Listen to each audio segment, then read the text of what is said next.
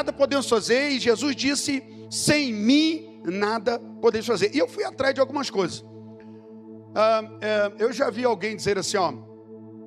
Ah, era tão uma declaração, mas eu vejo: não darei nada ao meu Deus que não me custe. É, não darei algo, porque nada é nada. E agora aqui no grego não descobri que nada continua sendo nada, né? Eu não darei nada ao meu Deus, e muitas vezes falamos em canções, né? Nada roubará a tua glória, nada, porque realmente nada. E nada é nada. Agora, algo pode roubar, nada não faz nada. Nada faz alguma coisa, irmão? Nada é nada. Mas ninguém pode roubar a sua glória. Nada não faz nada, mas ninguém é alguém. Então alguém pode ter essa função de roubar. Então, quando a Bíblia fala de nada, olha o que ela diz aqui, lá no texto que está aí, em João 15, versículo 5. Olha, eu peguei a palavra e ela é oak. E ela se disse diretamente, negativo absoluto. Nada é absolutamente nada. Fala para o seu irmão, ó, oh, já fizemos uma grande descoberta hoje. Mesmo de máscara. que grande descoberta, você acabou de descobrir que nada é absolutamente nada. E aí, nós vamos começar a perceber isso. Agora, fazer, eu fui atrás e é do grego poieu. Exatamente isso. É uma forma prolongada e ela vem para trazer essa tradução aqui, ó. É, nome de coisas feitas, produzir, construir, formar, modelar. Ser os autores de a causa, tornar pronto, preparar, produzir, dar, dar brotar, adquirir, prover algo para si mesmo. Nada poder fazer. Olha o que, que significa? Absolutamente nada em prol de você mesmo, nada a partir de coisa alguma. Considerar alguém alguma coisa, nada. Não pode construir, não pode designar. É realmente complicado. Mas aí entra a arrogância e a petulância da maioria de nós. Depois da queda, o ser humano se tornou complicado e as nossas funções alteradas e achamos que podemos fazer algo. Não há nada que podemos fazer em relação a coisas espirituais no quesito Deus Pai Todo-Poderoso, seu Filho Jesus e o Espírito Santo. Se queremos servir a Deus como bons cristãos, a primeira coisa que tem que vir em nós, nada. Nada eu posso fazer. Senhor, eu sou nulo. Nulo. Eu não posso agradar a Deus se não for por Deus próprio em mim. Isso nós aprendemos com Caim e Abel, que segundo a sua mente pensante sua capacidade humana, ele tenta dar o melhor para Deus sem entender qual era o melhor para Deus, sem ir em Deus e falar, Senhor, o que isso quer? O que o Senhor quer? Os dois foram fazer um culto ao Senhor, os dois foram oferecer ao Senhor algo, e um apenas foi aceito. Um entendeu o coração de Deus que a oferta devia ser uma oferta remissora. Ele viu, a, o homem pecou, o pai dele havia pecado, deles, de Caim e Abel. E Deus matou um, um animal. No lugar de seus pais, foi oferecido um sacrifício. Agora, para o homem chegar a Deus, era necessário um sacrifício. Isso seguiria até que Cristo, o nosso soberano sacrifício, amém? Mas antes de Cristo, todo então serviria um sacrifício, deveria ir. Mas Caim não estava preocupado, ele fez o melhor dele. No entanto, Caim, nada.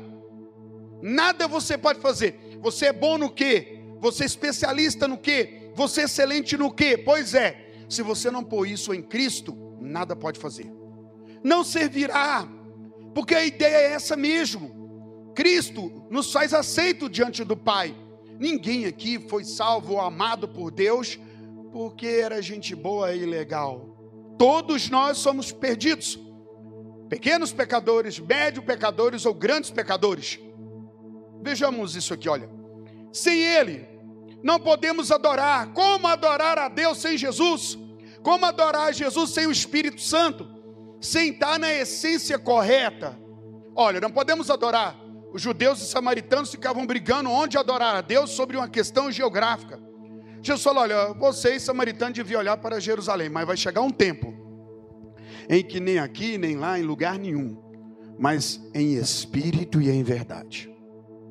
E para eu adorar a Deus em espírito, eu preciso ser conduzido em espírito.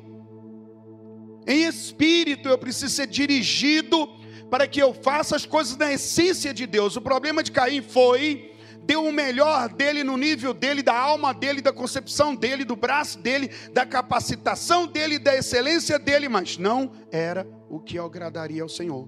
Já parou, já parou para pensar sobre isso? Poxa Deus, eu posso estar dando um tiro no pé, deveria ser a minha e a sua preocupação de verdade, se queremos agradar a Deus, se fomos convidados para agradar a Deus, esse deve ser o intencional de nosso coração. Mais profundo nosso ser deve ser: Deus, eu quero te agradar. Levante sua mão e diga: Senhor, eu quero te agradar. Mas agora melhora um pouco, diga: Senhor, eu preciso te agradar. Porque quem agrada a Deus é vencedor, irmão. Quem agrada a Deus vence esse mundo. Quem agrada a Deus vence o pecado. Quem agrada a Deus vence a maldade. Quem agrada a Deus vence o mal. E por nada é vencido. Diga glória a Deus.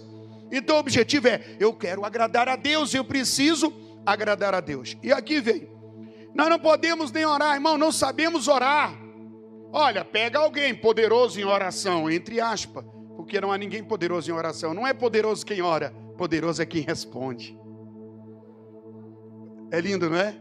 Poderoso não é nem quem ora, poderoso é quem responde. No entanto, quem ora dentro do coração de Deus acaba desfrutando desse poder inerente desse relacionamento com Deus. Não, não sabemos orar, já parou para pensar? Não. Romanos fala, porque não sabemos orar como até orar oramos, mas orar como devemos não sabemos. E então o Espírito intercede por nós. Já parou para pensar o tamanho da, de, da dependência? Vamos fazer um culto ao Senhor. E o culto deve ser sonhado um pastor para pregar, um pastor para orar, a gente fazer uma reunião ao Senhor. Meu Deus, o que o Senhor deseja, o que o Senhor quer falar, fale conosco, traduza. Venha, eu quero cantar uma canção. O Senhor, que canção cantar? Atmosfera espiritual, discernir. Senhor, me ajuda a entrar na oração e ouvir o Senhor. Não é apenas uma reunião de palavrórios, é, não, sabe, não é um monólogo. Eu preciso falar e ouvir Ele responder para mim. Então não sabemos orar como devemos devemos depender dele. Também não sabemos nem cultuar, aí reúne orar com adorar, não sabemos cultuar o Senhor. Não sabemos trazer nossas ofertas, seja ela em louvor e adoração, canções, palavras, ou a meditação, ou a mão no bolso. Você veio preparado para ofertar ao Senhor algo, você perguntou para saindo da sua casa. Eu conheci uma pessoa que de verdade, de fato, existiu essa pessoa ela deixava a carteira em casa para não ter que pegar dinheiro para ofertar, porque ela sabia que Deus ia tocar no coração, não queria ofertar. E ainda bem foi sincero comigo e falou: falou, não, eu nem trago, porque, pelo amor de Deus, já traz uma oferta, é mecânico.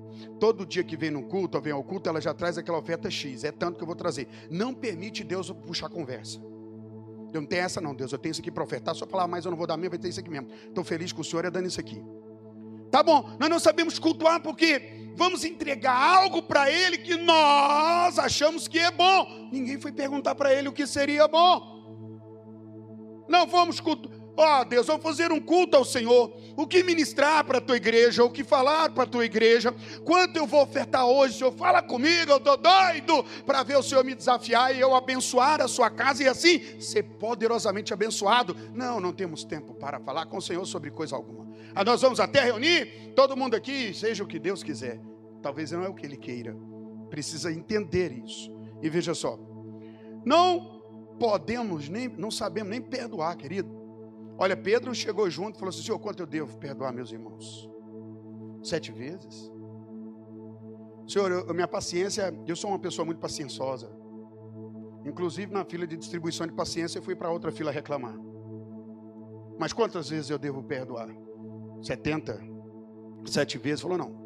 70 vezes, Deus que me guarde, quem é que aguenta um trem desse? Perdoar o inimigo. Você entende a palavra inimigo? Olha, eu não tenho inimigo exceto Satanás.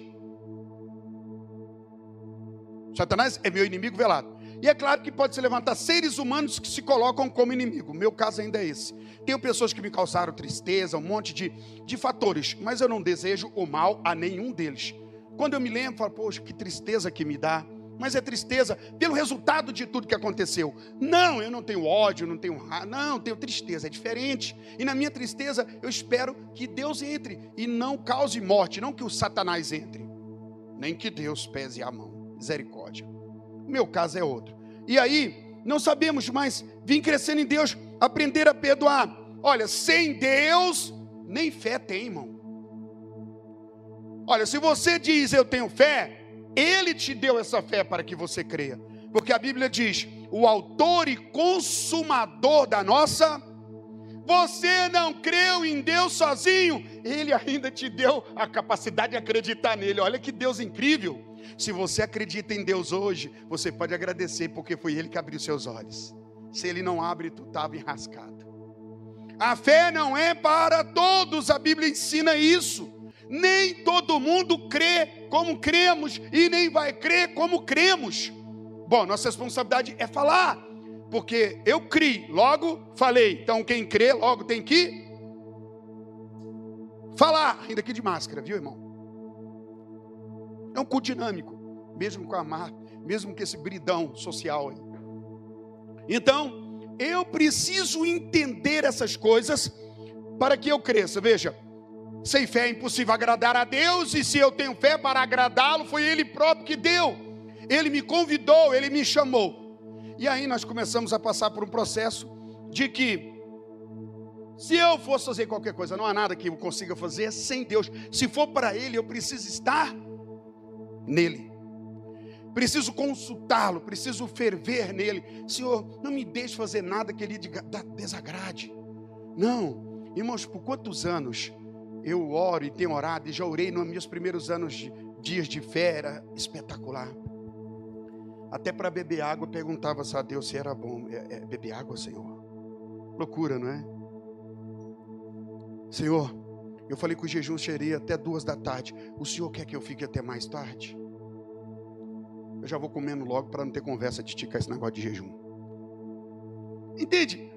Uma dependência tão grandiosa que ela, ela tem, tende a, a esvair-se, a ir embora, se não tiver um coração doutrinado, disciplinado na dependência de Deus. Há muitos de nós fazemos isso, como diz a canção. Deixamos de crescemos Crescemos de tal maneira que agora decidimos a nossa vida, porque agora o Todo-Poderoso precisa de mim, ele sabe que eu sou uma pessoa assim, então, já que ele precisa de mim, eu vou fazer essas coisas aqui e ele aprovará aquilo que eu faço, porque eu sou excelentemente capacitado e bem preparado, e que Deus utilize. Paulo chegou a dizer o seguinte: o que eu tinha por ganho, considerei como perda, para que não atrapalhasse o meu desenvolvimento no projeto que Deus me chamou.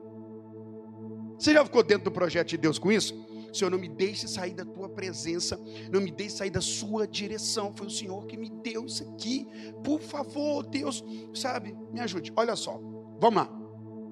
O que aconteceu conosco foi o seguinte: todos nós somos deteriorados pelo pecado, todos, todos. Quando nosso pai Adão cometeu o pecado em desobediência ao Senhor, e aprenda uma coisa, é, é, eu até quero que você repita, porque você não vai dizer que foi numa igreja e não aprendeu. Então repita hoje, bem forte, para Deus o nosso Pai. Diga, Deus Pai. Essa noite, descobri também: obediência não é opção. Viu o livre-arbítrio enrascado? Obediência não é opção, é uma determinação do Pai. Quer vencer? Então, isso. Se houver opcionais, Deus, beleza. Quando você quiser voltar para ter uma conversa mais avante, num nível maior, de uma dimensão melhor, estou aqui pronto para receber você. E é o Senhor que diz: o pecado cegou a alma. Você lembra que Adão, ao pegar o fruto lá, Eva, ela havia comido o fruto, a hora que Avão chegou, Adão, Adão, Adão, larga o Avão para lá. Quando Adão. Precisava rir desse jeito. Quando Adão chegou no jardim, que ele veio dando uma voltinha por lá, estava a mulher dele maior resenha, furada, com a cascavel, com a coralzona. Quando ele chegou lá, uma, aí ela está comendo um negócio. O que, que aconteceu? Qual foi a cena chocante de Adão? Os cabelos de Eva começou a cair, calvície. A unha dela estava embodocando ela estava se torcendo, ela estava dando uma convulsão por ter mordido aquele fruto maldito e miserável. Sim ou não? Não. Ela continuava Eva. Sabe lá que acha aquilo? O fruto era o erro. Alguns falam o nome de frutas. Cada um pensa o que for. Eu sei que era, o símbolo da desobediência. Adão olhou e falou: ah, não, me dá aqui também que eu vou participar desse negócio. A partir daquele momento, todos os filhos de Adão, todos, todos, todo homem nascido como ser humano nessa terra, passou a sofrer um dano moral. Nós somos moralmente danificados. Não há nada de bom em mim em você e em ser humano algum. Pense no melhor ser humano. Fora Jesus, nenhum. O único ser humano perfeito e agradável que a voz do céu diz: Eis o meu filho amado, é Jesus. Ele é o único ser humano que agradou a Deus em todos os itens e se tornou nosso sacrifício e nossa vida. Amém? Então nele eu tenho que estar.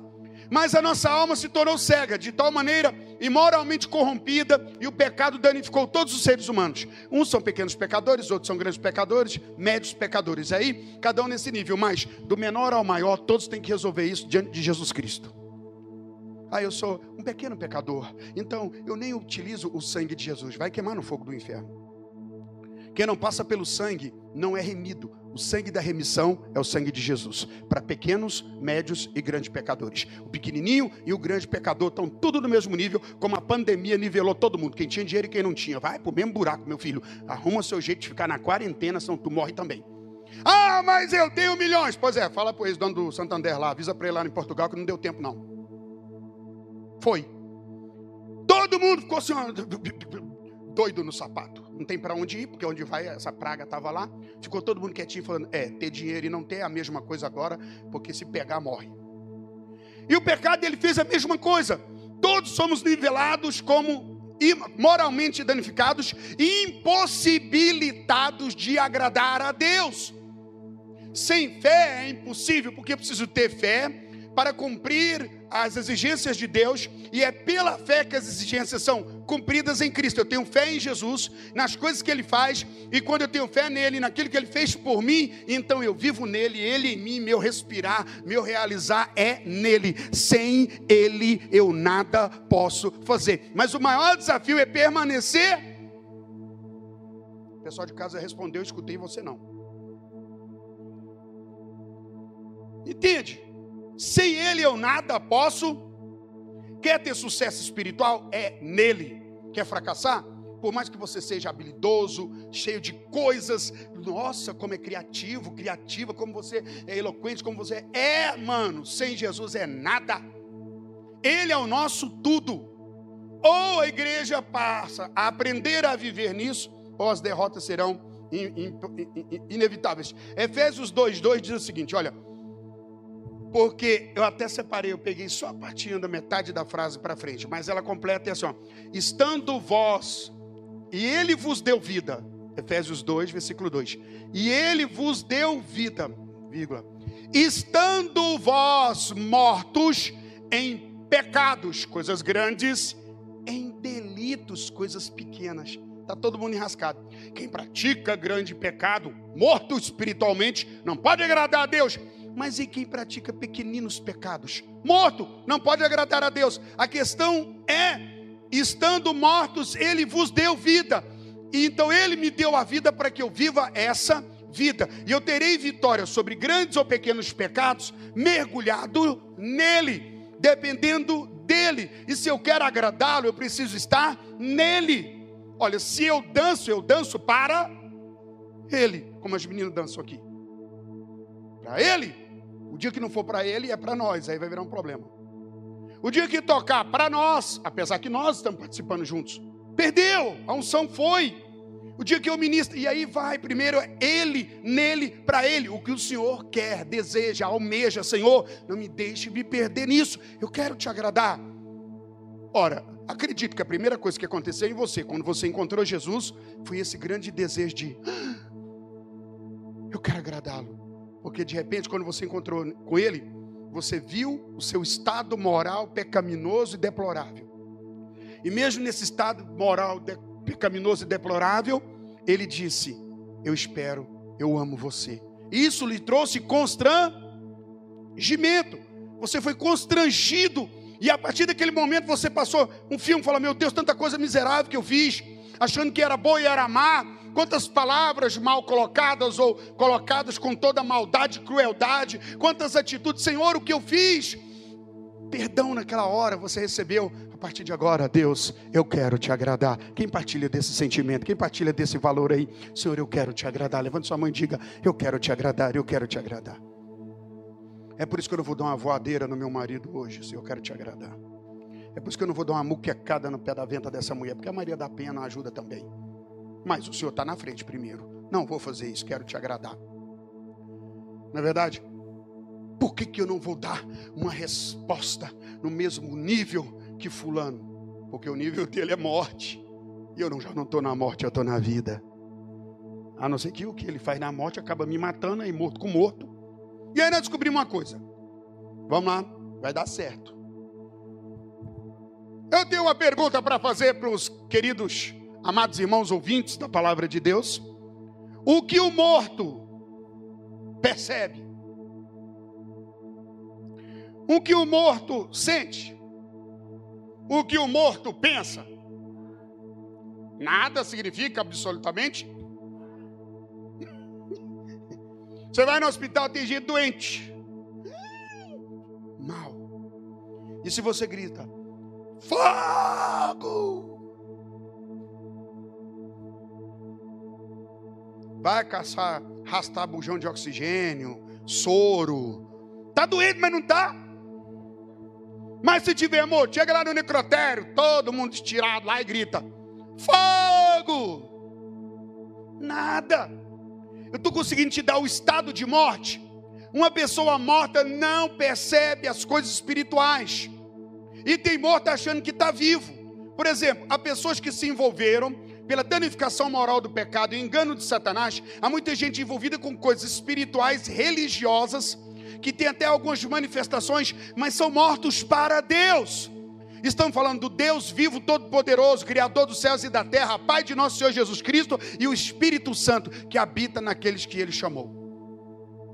Você pode dizer, pode, existe seitas e religiões, um monte de anjos aí que vai eu estou afirmando sobre a Escritura Sagrada. Eu estou falando do, bi, do livro chamado Bíblia Sagrada. O livro de Deus para nós cristãos. Esse livro nos norteia, é dele que eu estou falando, eu não estou falando de outra coisa. Estou falando das escrituras, como diz João 5,39. Examinai elas, porque cuidam, vocês acreditam ter nela a vida eterna, e são elas que falam de mim. Então eu e você somos ordenados a analisar a Bíblia, não outro livro. E se você é cristão, você então partilha comigo desse valor. E eu estou te ensinando Bíblia. Sem ele nada podemos. Dá para fazer nada, mano. Nada. Não, pastor, andei fazendo umas coisas. Nada que traga vida no quesito o Senhor Jesus. Tem um monte de coisa boa sendo feita, mas nenhuma. Vou te falar para você aqui, ó. Lembra de Davi? Davi olhou para a arca e falou assim: Eu quero levar a arca para Jerusalém. Sabe o que, que Davi fez? Falou: Eu vou fazer tudo novo. Moço, eu vou contratar a melhor equipe de mídia, a melhor equipe de tudo. O melhor vai estar comigo. Eu sou o rei. E ele investiu uma grana pesada. Ele mandou fazer carroça que madeira nenhuma nunca tinha, as madeiras nunca tinha se usado a mar, a árvore era só para aquela carroça, os parafusos, presilha, tudo era novo, zero. E ele pegou um, um, uma vaquinha novinha, serinha também, bois, novinhos, novinho, novinho, menino, nunca foi usado para nada. Pegou aquela coisa novinha, ideia brilhante eu estou pegando tudo novo, zero para Deus e vou colocar a arca. E ele coloca a arca, deu morte. Porque era bom demais, mas não era o que Deus havia determinado. E esse é o grande processo meu e seu. É bom demais, mas se Deus não quer, é morte. O melhor de nós sem Deus é morte, é isso que temos que entender. Você quer o melhor para Deus? Você quer liderar como Deus quer? Você quer servir a Deus como Deus quer, ou quer servir segundo seu conceito, pensamento e esforço, domínio, aplicação? O perigo é: estou fazendo o melhor, estou morrendo. Oh my God. Estou fazendo o melhor e estou morrendo. Olhe para mim, deixa o rapaz trabalhar. Olhe para mim e responda-me. O melhor seu é vida, porque ele passa pelo critério de Deus.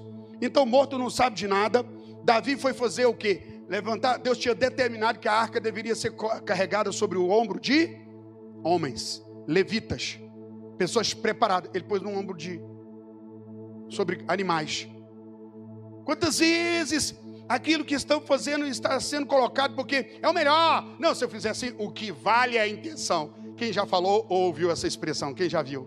Já viu a pessoa falar? Não, mas Deus sabe, o que vale é a intenção. Fala isso para Ananias e Safira.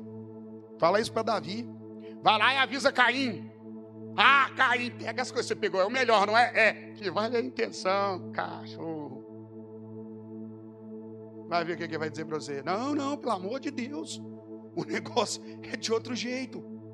Tem que ser como Deus quer. Levante sua mão e fala do jeitinho que o Senhor quer. Tomara que seja mesmo. Eu estou lhe passando como um profeta, te ensinando coisas para que sua vida seja bem sucedida no Senhor. Agora veja aqui. A visão de um vale de ossos secos. Ezequiel 37, 1 ao 5. Vamos ler, vamos ler rapidinho. Diz assim: ó, Veio sobre mim a mão do Senhor, diga a mão do Senhor. Ele me levou pelo Espírito do Senhor, diga Espírito do Senhor. Agora junta, diga mão do Senhor, Espírito do Senhor. Fala para o seu irmão, abre o olho para a mão do Senhor e para o Espírito do Senhor. Porque a mão é a ação e o Espírito é, é o sustentar dele, é a própria existência. Eu me movo segundo ele quer que eu me mova e me sustento nele. E então vem aqui. Deixou no meio de um vale que estava cheio de ossos e me fez andar ao redor deles. Era muito numerosos na superfície do vale, estavam sequíssimos. Ele conferiu, havia muita morte, a morte era certeza. Então me perguntou, filho do homem, acaso poderão reviver esses ossos? Respondi, Senhor, Deus, Senhor Deus, tu sabes. Deixe-me, disse-me ele, profetiza estes ossos e disse: Ossos secos, ouve a palavra do Senhor. Diz o Senhor Deus a estes ossos: Eis que farei entrar espírito em vós e vivereis. Ezequiel 37, 1 ao 5.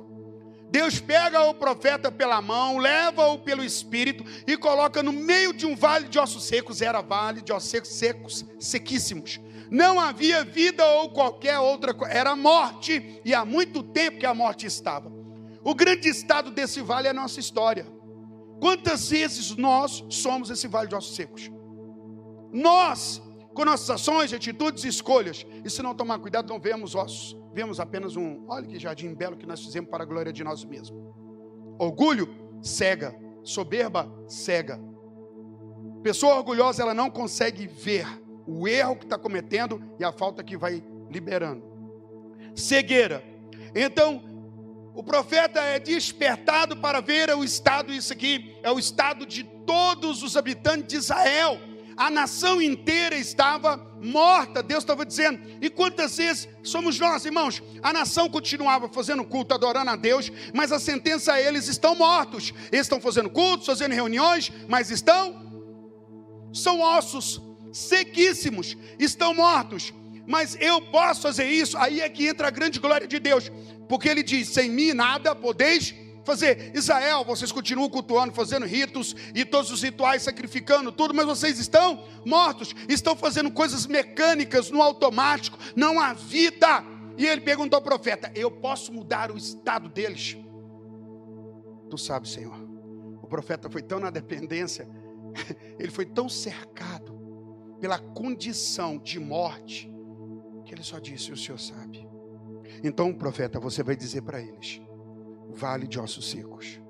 Diga aos ossos secos que o Espírito do Senhor entrará neles. Aí vem a grande momento da mensagem: é, eu dependo do Espírito para não ser um apunhado de osso seco ainda que tenham condições e atitudes religiosas, que tenha hábitos e práticas, é apenas algo automático, não é alguma coisa de vida. Eu preciso Deus da vida do Senhor, para que esses ossos se rejuvenesçam, para que eu tenha vida e não morte, para que eu não seja um homem arrastando morte, fazendo coisas que parece que gostam, que, que Deus gosta, mas é pesado, difícil, fadiga. Estou eu num vale de ossos sequíssimos.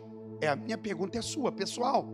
Não envolva ninguém com isso, é você. Deixa que o coletivo eterno cuida, mas você, será que nós nos tornamos pessoalmente vales de osso seco nossas atitudes e toda formação de morte? Continuemos.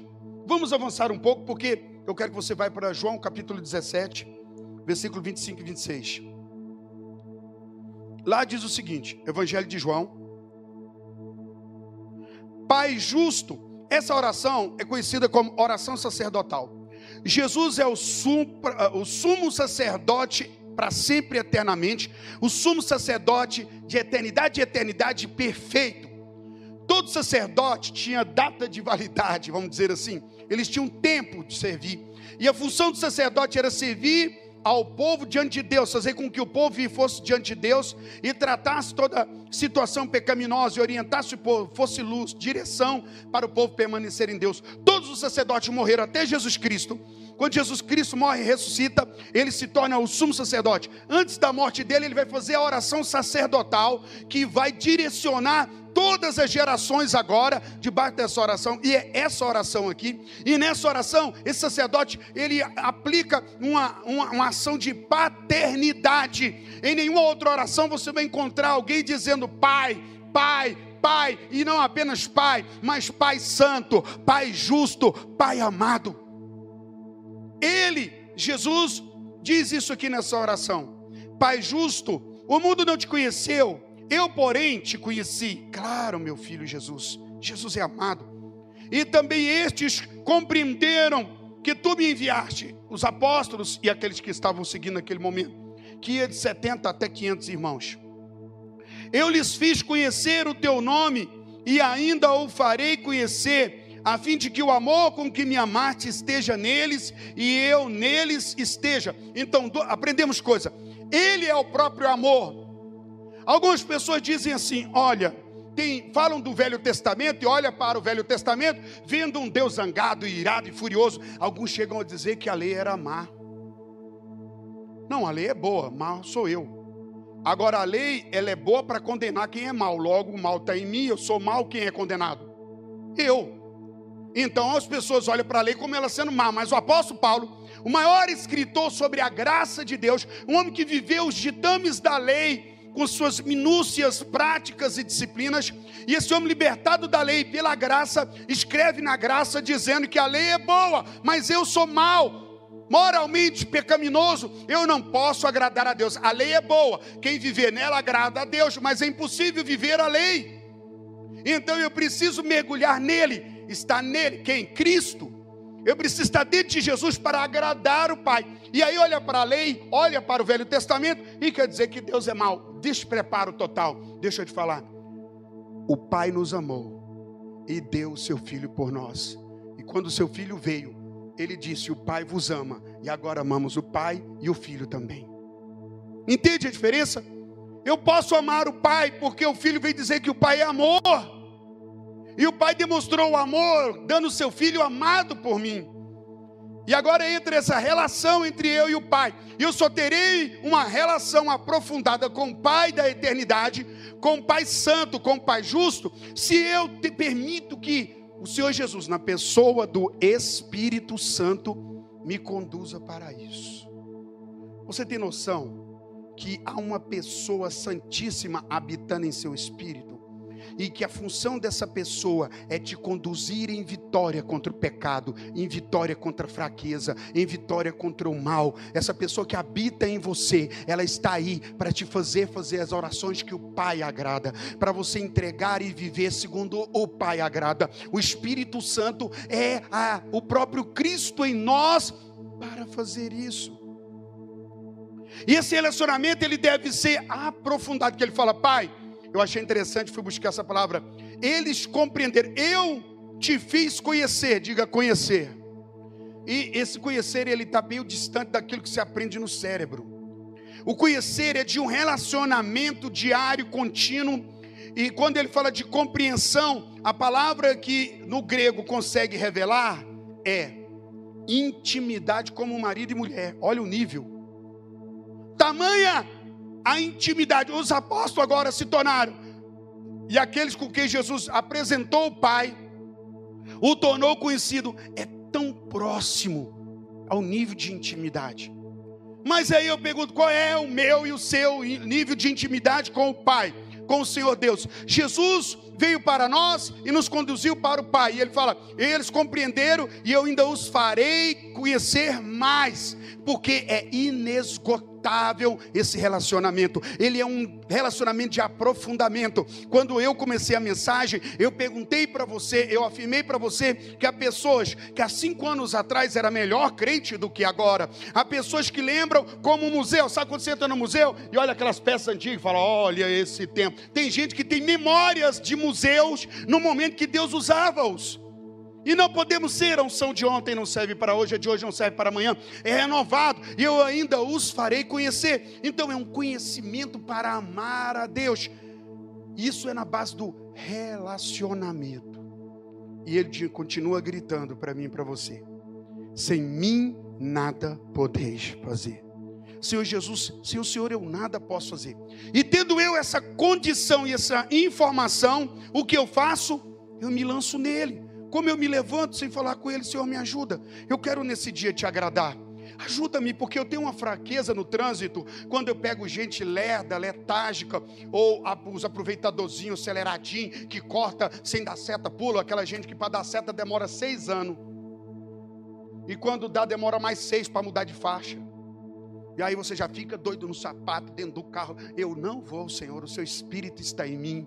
Eu não o chamarei daqueles nomes que se fala que está atrás do volante. É uma benção, Senhor. Aleluia. Eu não perca a minha benção. Pequenos exemplos. Mas aqui estamos nós falando sobre agradar a Deus, porque Ele me chamou a mim a você para que o agrademos. Sabe, Senhor, o Senhor quer, irmãos, há pessoas que abrem mão de coisas que Deus quer, sem perguntar o que Deus quer, porque no momento que Deus quer, Ele custa. Mas custou o filho dele para me deixar como estou. Por que, que eu vou deixar de dar o que custa para aquele que me deu um custo muito alto? Aquele a quem eu causei um custo muito alto. Vocês entendem o que eu estou falando? Conhecer a Deus. Então, conhecendo para mergulhar, isso fala de, sabe, de novo, conhecer qual é a sede da palavra. Se você não tomar cuidado, passa usando, você tem preguiça de ler a Bíblia.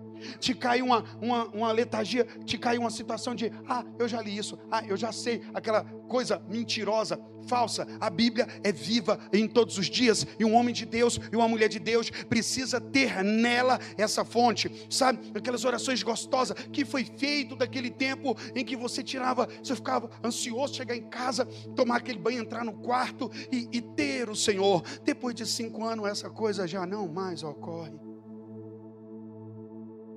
A função do Espírito Santo é nos resgatar todos os dias para viver a novidade. Eu estou te dando hoje a noção de quanto você precisa, do quanto eu preciso do Espírito Santo. De quanto tempo eu preciso com Ele para estar tá falando com Ele, Senhor, venha, dá palavras, sabe? O Senhor dá aquela saudade do Senhor. O Espírito Santo falar: há quanto tempo você não chora comigo? Há quanto tempo você não tira palavras boas? Há quanto tempo você não deixa aquele tempo só eu e você? Sabe? 5 anos, 10, 12 anos depois, 15 anos, 20 anos. Meu Deus, é temeroso. Não, eu não me perderei nessa geração. Senhor, o Senhor me chamou e cuidou de mim. Eu quero te amar mais. Eu quero te servir mais. Eu quero ser dirigido pelo Senhor, movido pelo Senhor, direcionado pelo Senhor. Não me deixe fazer nada que não te agrade, Senhor. Fale comigo de tocar música, de cantar, de dançar, de pregar, de ir e vir, de sentar, levantar, de me deitar, do que for. Eu quero te agradar, Senhor. Espírito Santo, fala comigo. Não me deixe escolher coisa alguma sem o Senhor estar comigo. Como eu preciso, eu quero. Sabe essa fome e essa sede pelo Senhor? Quantas vezes o Espírito Santo está aí? Talvez você esteja num estado, alguém esteja num estado de ossos secos, sequíssimos. Israel não viu isso porque era espiritual. Israel estava moralmente danificado, praticando coisas que parecia que Deus gostava, mas Deus trouxe o profeta para o meio e disse: Estão todos mortos, mortos, mortos em pecados e delitos, mortos, não conseguem me agradar. Mas, filho do homem, eu posso mudar a história deles. Filho do homem, eu posso. Senhor, tu sabes. Então, filho do homem, você profetiza. É preciso que você, no seu espírito, deixe o fogo de Deus voltar. Deixe o Senhor trazer você de volta. Ele vai trazer você para as coisas mais incríveis, simples, não muito rebuscadas, mas coisas simples, direção do Senhor, tão simples, sabe aquelas coisas gostosas. Irmão, quantas vezes andando na rua e o Senhor fala, só pare um pouco e só adore. Quanto tempo isso não acontece com você? Quantas vezes isso aconteceu? Eu sei que já aconteceu. Você está num lugar assim, Deus, e você parar e sentir o que foi, não. Se alguém te perguntasse, achar que você estava doido, mas o Senhor só queria que você namorasse com Ele um pouco, que você compreendesse. Tempo, Deus. Tempo de ouro. Deus nos chamou para ser nele. E não a vida sem Ele. E seguimos como Oséias disse.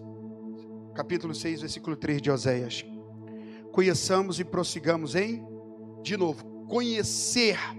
Isso está relacionado à intimidade, a valor. Você não poderia crer em Deus se Ele não te desse a fé. Você não pode se livrar de nenhum pecado se você não ouvir o Senhor e der ouvidos a Ele. Por isso eu disse que obediência não é opção.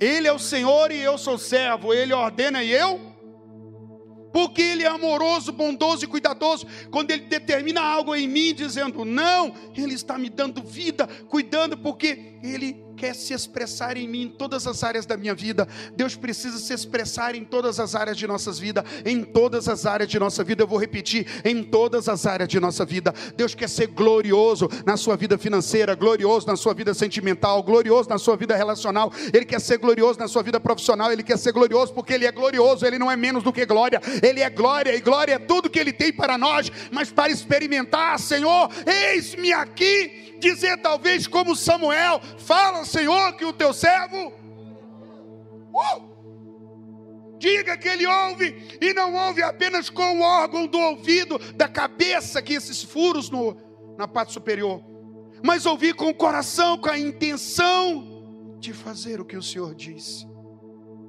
Vamos servir o Senhor? Vamos amá-lo nessa noite? Feche os olhos, não feche o coração. Curve a cabeça e, por favor, curve o seu coração e entrega ao Deus vivo e comece a dizer para ele: Senhor, eu quero mais de ti. Porventura pode me dar mais. Ele falou: Olha, Senhor, eu tornei teu nome conhecido. Nome está ligado a tudo que uma pessoa é. Se você fala assim, ó, ah, eu conheço o pastor Hamilton, você sabe a minha personalidade, que sou como sou, conhece, então estou falando de tudo que eu sou. Quando ele falou, eu tornei o teu nome, estava dizendo, Deus, eu te tornei conhecido na personalidade que o Senhor é, de como o Senhor é, de como o Senhor queira. Senhor, eu os ensinei. Eu os ensinei e serão ensinados do Senhor. Ensinados. A unção que está neles os ensina, disse o apóstolo João. A unção que está em você te ensina, a unção te capacita, a unção te levanta. Você tem contado fracasso em alguma área, você tem contado derrota em áreas espirituais. Então, nessa noite, é noite de sentir-se como aquele profeta no meio de ossos secos. Você é o seu próprio profeta no meio dos seus próprios ossos secos de existência, e você pode, cheio pelo Espírito Santo, dizer: ossos secos, ouve a palavra do Senhor. Ele fala a voz. Sinta o Senhor nesse momento. No mais profundo do teu ser, nós vamos buscar nesse momento o Espírito Santo. Você veio apenas observar um culto, fiscalizar, ou você veio entregar alguma coisa para Deus? E agora essa palavra, pelo amor de Cristo, como eu orei essa semana, e eu disse, Senhor, por favor, que eu não diga apenas palavras de sabedoria humana, conhecimento humano, coisas que seja cheio de humanismo. Eu quero, por favor, que a tua noiva te ame, que a tua igreja te ame, que saiamos de melhores. Com a vontade de orar, sabendo que não sabemos orar como devemos, já que não sabemos, nos ensina, Senhor, ensina-nos a orar. Eu vejo os apóstolos dizer para Jesus, quando Jesus falava com o Pai, o Pai respondia, os apóstolos falaram, Senhor, ensina-nos a orar como crianças. Já pensou você dizer isso para ele nessa noite? Depois de 5, 10, 12, 15 anos. Me ensina a orar. A equipe de louvor, me ensina a te adorar. Senhor, por favor, me ensina. Eu não quero apenas cantar canções bonitas, tendências. Deixa eu cantar o que o Pai quer, Espírito Santo, ajuda. Saí da minha casa e eu não perguntei para o Senhor, Senhor, quanto o Senhor deseja que eu oferte nessa hora. Porque Davi, quando foi dar a oferta lá na frente, que ele falou: Eu vou fazer um templo. Teve um momento que Davi tem uma tirada espiritual espetacular. Ele está na casa dele, está tudo de bom. Televisão de 200 polegadas, todos os canais, tudo muito bom. Ele dá uma olhada pela janela naquela casa, aquele apartamento, naquele lugar bom que Deus deu a ele. ele olha e fala: Uau, veja tudo que eu tenho de bom. O que eu tenho feito para a casa de Deus? Farei eu uma casa para o Senhor. E o profeta, na hora, o Espírito Santo fala: Profeta, corre e diga para o meu servo Davi. E o profeta vem correndo com aqueles panos, saindo correndo em desespero, para dizer a Davi, quando ele chega, Davi está em pé na sacada. O profeta Natan, o que, que o profeta vem fazer aqui?